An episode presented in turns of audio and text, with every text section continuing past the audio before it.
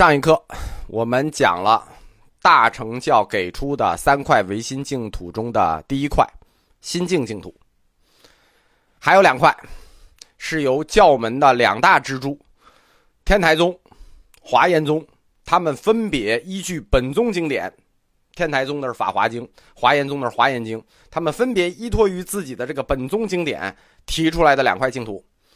我们先讲第二块灵山净土。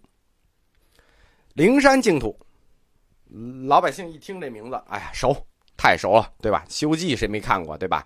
如来佛在灵山啊，动不动就去灵山，对吧？灵山知道，对，就是这个灵山，灵山净土就是《西游记》里的这个灵山。但是吴春文同学他不知道灵山净土的这个性质啊，所以他把它实有化了。其实根据。天台宗的这个灵山净土的属性啊，孙悟空他一去就找如来佛这个事儿是不可能发生的，对，一去就看见，哎，还看见诸菩萨，这不可能，因为灵山净土它是看不见的，对吧？我们《西游记》就觉得灵山净土是个实有净土，对吗？其实 no，它是个唯心净土，它是看不见的。灵山净土的概念是由《法华经》所说。的一块净土，《法华经》呢，跟我们那个净土三经一样，净土三经叫五存七失，《法华经》叫呃这个三存三失，就是它在历史上一共译过六次，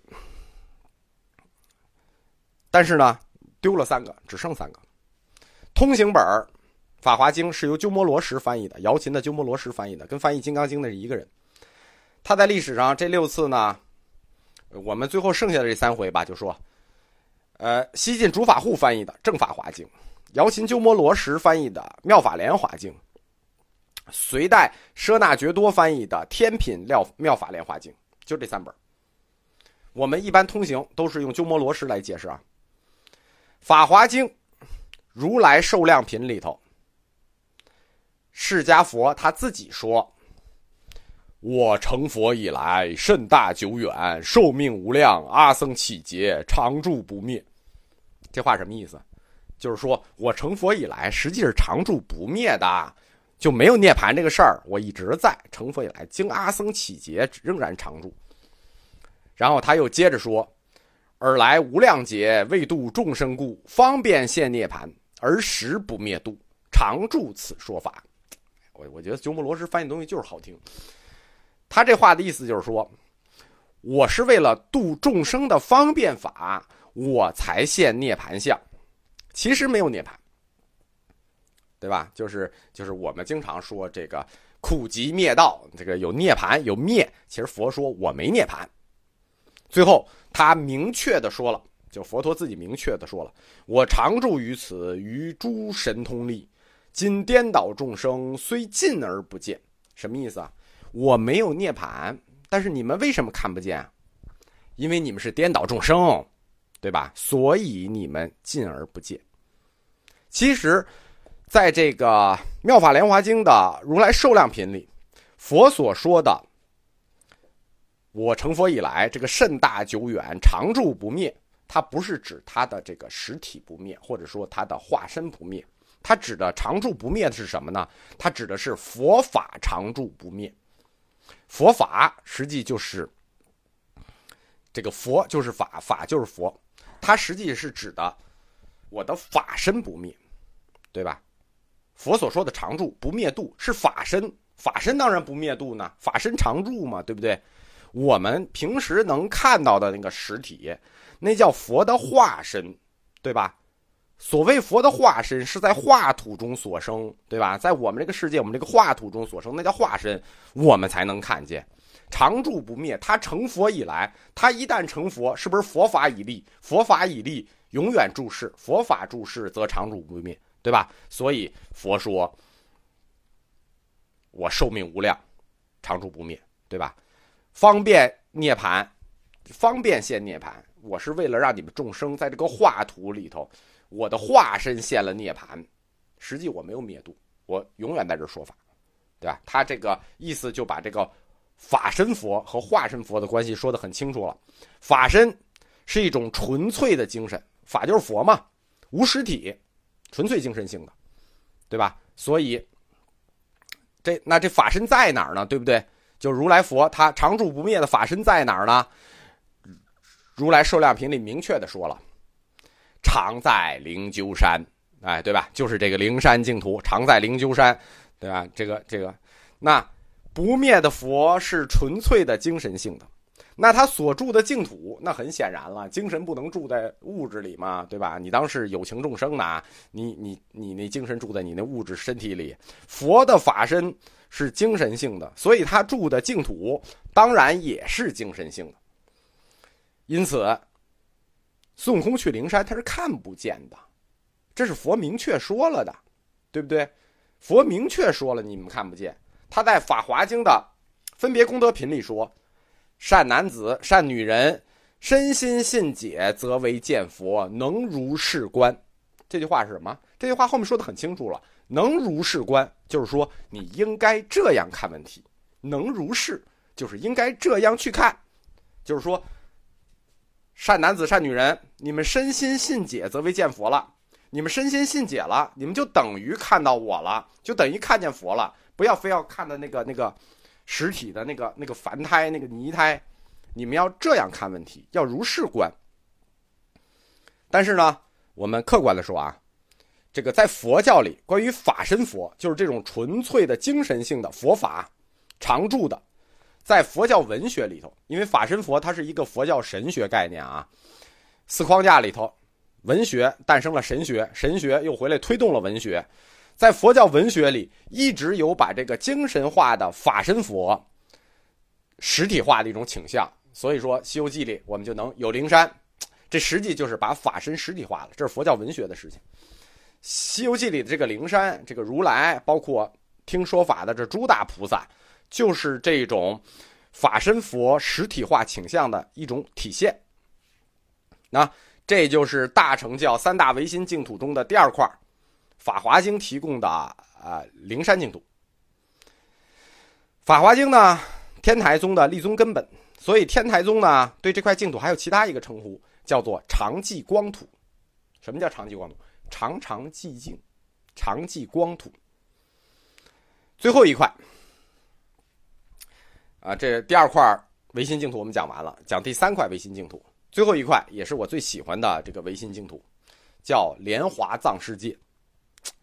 这个莲华藏世界呢，它是一个简单的称呼，其实还有好多名字，这个而且呢有很多有好几个特别上口的，就读起来就特别舒服的名字，好名字，比如莲华藏庄严世界海，世界海，你看这个这个词的想象力，莲华藏庄严世界海，华藏世界海，华藏世界，十华藏世界，华严庄严世界海。十莲华严世界等等，华华严台藏世界啊，这等等等等吧，十几个好名字，就是这这所有的名字里，我我日常我最喜欢的是那个莲华藏庄严世界海这个名字，对吧？庄严世界海，你听多大气！庄严世界海，这个就是华严经贡献出来的。所谓华严经提到的这个庄严世界海。我们其实，在佛教哲学课的一开始十几课吧，我们就讲过，讲的什么呢？讲做所谓佛教的世界地图，佛教的世界构成。那个佛教的世界构成，就是《华严经》提供的这个庄严世界海。华严经的庄严世界海，就华严世界吧，我们简单说吧，因为它它怎么称呼都行啊，就是这几个词你怎么组合都行，那基本上每种组合都有这个呃这个经里都有名字，就是你庄严在前面啊，华严在前面啊，这在后面啊，莲华藏你随便组合啊都有。它这个华严世界的构思来自于什么呢？来自于就是佛教，它是来自于印度婆罗门教。所以，他佛教的这个华严世界的构想，它也来自于印度的两大史诗，对吧？我我们在这个佛教诗歌里讲过这两大史诗，呃，它就来自于其中的一大史诗，叫《摩诃婆罗多》。呃，印度自己人对世界的想象，在《摩诃婆罗多》里展开了这么一个。一个一个世界海的概念。这个世界海的构成是这样的啊，简单说啊，因为它太复杂了，简单说一下它的大大概地理相貌。中间是须弥山，周围四周七个香水海，香水香水海，七个金山。所谓香水海的香水是能喝的啊。最外围，须弥山七香水海七金山，最外围叫铁围山，铁围山外围咸海。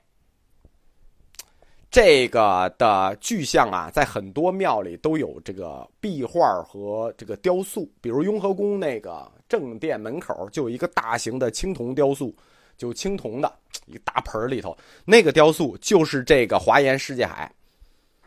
中间须弥山，大家有有兴趣可以去那个雍和宫看，它就摆在那儿了，正殿门口摆在那儿。但是这种构思。怎么来的呢？我们说是印度史诗《摩诃婆罗多》，但我们一看它这个描述，再看一下这个印度次大陆的这个地理，我们就知道了，这实际就是印度大陆的这么一个描述。七个大的淡水湖，对吧？外面是咸海，外面印度洋嘛，咸海，对吧？呃，七个高山，有德干高原，有喜马拉雅山，然后这个须弥山、七香水海、七金山，然后整个天下分为四大洲。八中洲，无数小州，四大洲。那《西游记》读过吧？东胜神州、南禅部洲、西牛贺州、北俱泸州。这个结构就是华严世界的一个分子，就是一个分子啊。这个结构放在哪儿呢？在哪里呢？哎，这个结构在所谓的华严世界里呢，有无数个香水海，无数个啊。一个世界，一个世界，那是单一世界。一个单一世界。里有七个香水海，但是在华严世界里呢，有无数个香水海。每个香水海里都有一朵大莲花这个莲花一打开，就是这个须弥山为中心的我们刚才描述的这个华严世界。那这个这个一打开莲花里，出了以须弥山为中心的世界。里头，它里头又有香水海，对吧？香水海里又有莲花。莲花一打开，又有香水海，香水海里又有莲花啊！这个复杂的重重叠叠的世界，对吧？每一个结构里都有香水海，这个海里又有莲花。它打开之后，你这个结构大家想象一下啊！如果想象不出来呢，就是找几找四面镜子对起来，镜子，无数个镜子里的镜子，有一个世界就会有无数个世界。这只要一朵莲花一开，就有无数世界。一世界则是无数世界，一世界里就套着无数世界，所以在华严世界里缘起。比如说，今天我们有一事儿，哎，我们说缘起了，对吧？我们这世界是单一缘起，华严世界可不是单一缘起了。为什么呢？因为它一世界生，则无数世界生，所以它一缘起，则无数缘起，懂我意思了吧？它就像镜子一样，一缘起则无数缘起，因此。我们说四大缘起，佛教四大缘起，四大缘起，华严的缘起就很独特，就叫做无尽缘起。它的无尽缘起就是这么来的，因为它只要展开一个世界，就会展开无数个世界；只要有一个缘起，对应的无数世界就会有无尽的缘起。在这个，我不知道听懂没有啊？就这样吧。呃，所以这个无尽缘起又叫法界缘起啊，这个这个这个是四大缘起之一。这个华藏世界呢？他是有教主的，就是有老大的，他的教主就是毗卢遮那，毗卢遮那佛。所谓我们看见的整个世界，山川河流万物，这实际都是毗卢遮那佛的具体显现。它具体显现出来，我们才看见世界的山川万物，一切万法。其实我们如果从物理光学的角度来看这个问题啊，因为毗卢遮那我们都知道，那那个日光佛嘛，太阳嘛，对吧？我们要从物理光学的角度来看呢，他这个说法还有点道理。为什么呢？因为毗卢遮那它不是化身啊，它是没有具象的啊，它不是它它没有具象，它是法身，是纯精神，它代表的是什么呢？代表的是光。我们之所以能看到万物，并不因为万物发光，是因为万物能反射太阳光，对吗？这学过物理就知道了，不是说我们看见除了灯啊，灯是能发光，但是我们能看到自然万物、山川大河，是因为万物反光，反的就是太阳光。哎，这实际上根据这个这个现代物理来看啊，毗卢遮那这个法身代表的这光啊，还还有点道理啊。那么，整个华藏世界的教主是毗卢遮那，那我们这教主呢，就是具体到我们人类世界贤劫的这位释迦牟尼佛呢，啊，这个释迦摩尼佛那就是无数朵莲花中其中一朵莲花的老大，就是其中一朵莲花的佛。那这一下。说实话，释迦的地位一下就被矮化了，对不对？你不过是无数劫、无数佛、无量佛中的一个。在这里呢，华严世界我们说了，华严世界的构思来自于摩诃婆罗多，他就借用了印度这个婆罗门教里的化身的概念，对吧？华严世界的总教主毗卢遮那佛是光，是法身，那它具体。到一朵朵的莲花里头去呢，那就形成了到了一朵朵莲花，不就形成了变化身吗？对吧？变化身、化身，那就是释迦，对吧？释迦如来佛啊，释迦摩尼佛就是毗卢遮那佛的一个化身。这是在这个《法华经》里头构思的这个多佛系统，它是这么构思的。他管着毗卢遮那，管着无数的莲花，咱们的释迦牟尼只管着其中的一朵。你看。这个佛国描写的多么具体啊，对吧？香水海、莲花、须弥山、金山，描写的这么具体，对吧？你肯定是实有的吧？我们都而且我们都看见了，对不对？毗卢遮那法身显现万物，我们都看见这个世界了，应该是个实有净土吧？No，你又错了。就不光就是它这里都不涉及到净土的问题啊，世界都都都不是实有了，对吧？你你以为你看的这个世界是实有世界？对吧？我们说，我们都不谈净土，我们包包括秽土也算上。你错了，这个世界我们所看到的世界，只是华藏世界的一部分，是华藏世界的一朵莲花。华严经明确的说了，我们所看到的世界是一个纯粹的精神世界，纯粹的精神世界，对吧？就是精神第一性。我们的世界具有精神第一性。华严经实地品里说：“三界虚妄，但是心造；一切世界中无法而不造。”这句话什么？这句话太有名了。这句话就是著名的“三界唯心”的命题，对吧？三界虚妄都是心造，一切世界中无法而不造。这个世界就纯粹心造，因此，对吧？整个世界都是新造的。那那那净土，净土也是新造的，秽土也是新造的。因此。华严经就明确的定性了莲花藏庄严世界海是一个唯心净土，那也包含秽土，也包含我们的地球，对吧？在莲在华严宗里头，那都是唯心，对吧？甭管是不是净土，这也就是华严宗所推出的，根据大乘经教树立起来的第三块净土，第三块唯心净土。跟天台宗一样，他也自己有一个独立的称呼的名字，叫做常寂光土，也是这个常常寂静那个，跟天台宗那个常寂光土名字一样。但是它比天台宗的等级要更高啊！它还具有常乐我净这四德，这是什么？这叫大乘四德。它还具有常乐我净这大乘四德。华严经在大乘经教里，它具有特别重要的地位，那核心核心经啊。因此，这块长寂光土很有影响力。到此为止，净土宗五块实有净土，三块唯心净土，一共八块净土，我们就都讲完了。这个其实它本来不太合适在这个佛教通史里讲啊，但是放在佛教哲学里也没法讲，因为它就有神学性质，我们又不能单开一个神学课，所以呢，导致我们这块净土宗历史就显得很碎。就是讲不讲，我其实一直犹豫，但是觉得如果不把它讲明白，我们后面净土宗的理论没有就展不开，对吧？长久以来，大家对净土宗都有一种误解，觉得教理没有教理，就念阿弥陀佛。所以我说，干脆我就展开了，告诉大家，净土宗它有教理，而且教理还特别庞大，只不过你不知道而已。所所以呢，就这一段就是从开始的课，从净土五块净土实有到三块唯心。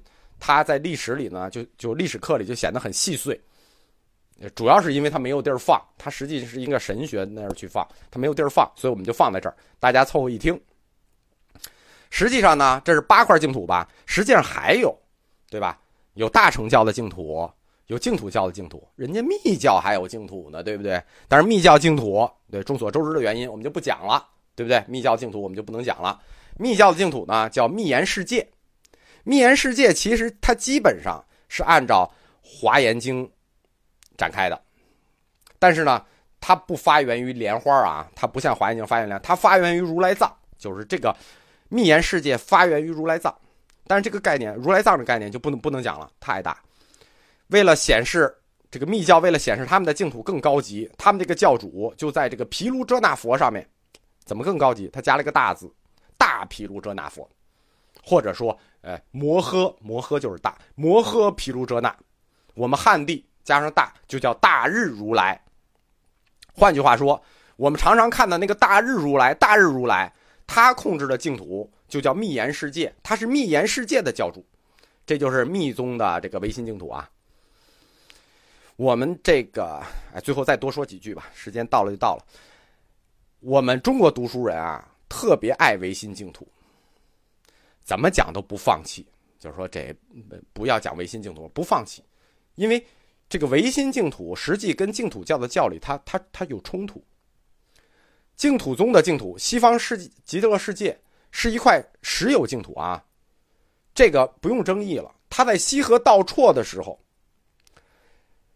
经过谈论完，道绰已经在理论上彻底否定了净土的唯心性，道绰已经明确的把它定死在这个。论证到这个实有性上了，到了善导三祖善导那儿，就给你打的渣儿都没有了，肯定是实有净土。但是呢，知识分子不放弃啊，对吧？知识分子都在哪儿？都都在禅禅宗里啊，都在禅门里。打净土宗有以来，一直到晚清，历代都有不放弃的高僧啊，历代都会有那么个几个高僧坚持，就是说要把西方弥陀净土解释成为一个唯心净土，对吧？其实禅门还好，就是禅宗本身还好。但是禅门里头有一些教门来的人，他读书人嘛，认死理，呃，尤其是天台法华，呃，不是天台和华严，对吧？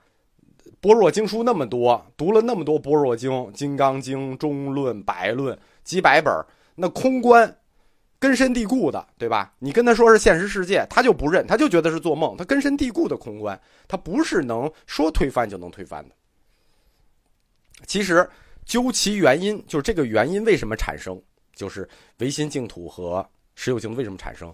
主要是因为以前佛教义理的教学法导致的。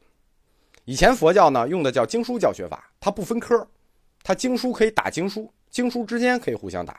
我们说过啊，佛教是东方哲学的武器总库。佛陀他老人家是个旗帜，打着他的旗帜造的经多了。你想挑什么武器没有啊？你想挑什么武器攻击对方？什么武器都有，互相矛盾的武器多了。如果我们按照这个新的佛教啊理论教学方式和理论框架去解，那区分净土教和大乘教就很清楚了，也不会产生非要用大乘经教、用唯心净土去贯通净土教的实有净土。我们在这里不是只是谈理论啊，我们不是说唯心净土不对。很对，很好，我也很喜欢，对吧？莲花藏世界我也喜欢，只是这个理论就是佛教里它一直有那种希望用一个理论去强行统一所有事情的这种欲望，这这种欲望其实要克制。我我觉得这也是我们中国这个理论界的一个特点，就是总希望有一个大一统理论去统治所有理论。我们开课的时候讲过，净土宗开课就讲过。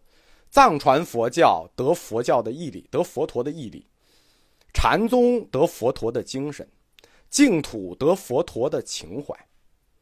如果我们用这个我们中国文化去看待这三教啊，就是这个佛教的这三支，实际上藏传的显宗，他得的是佛教义理，这就是佛教哲学框架里的体，就是我们把它摁到佛教四框架里啊。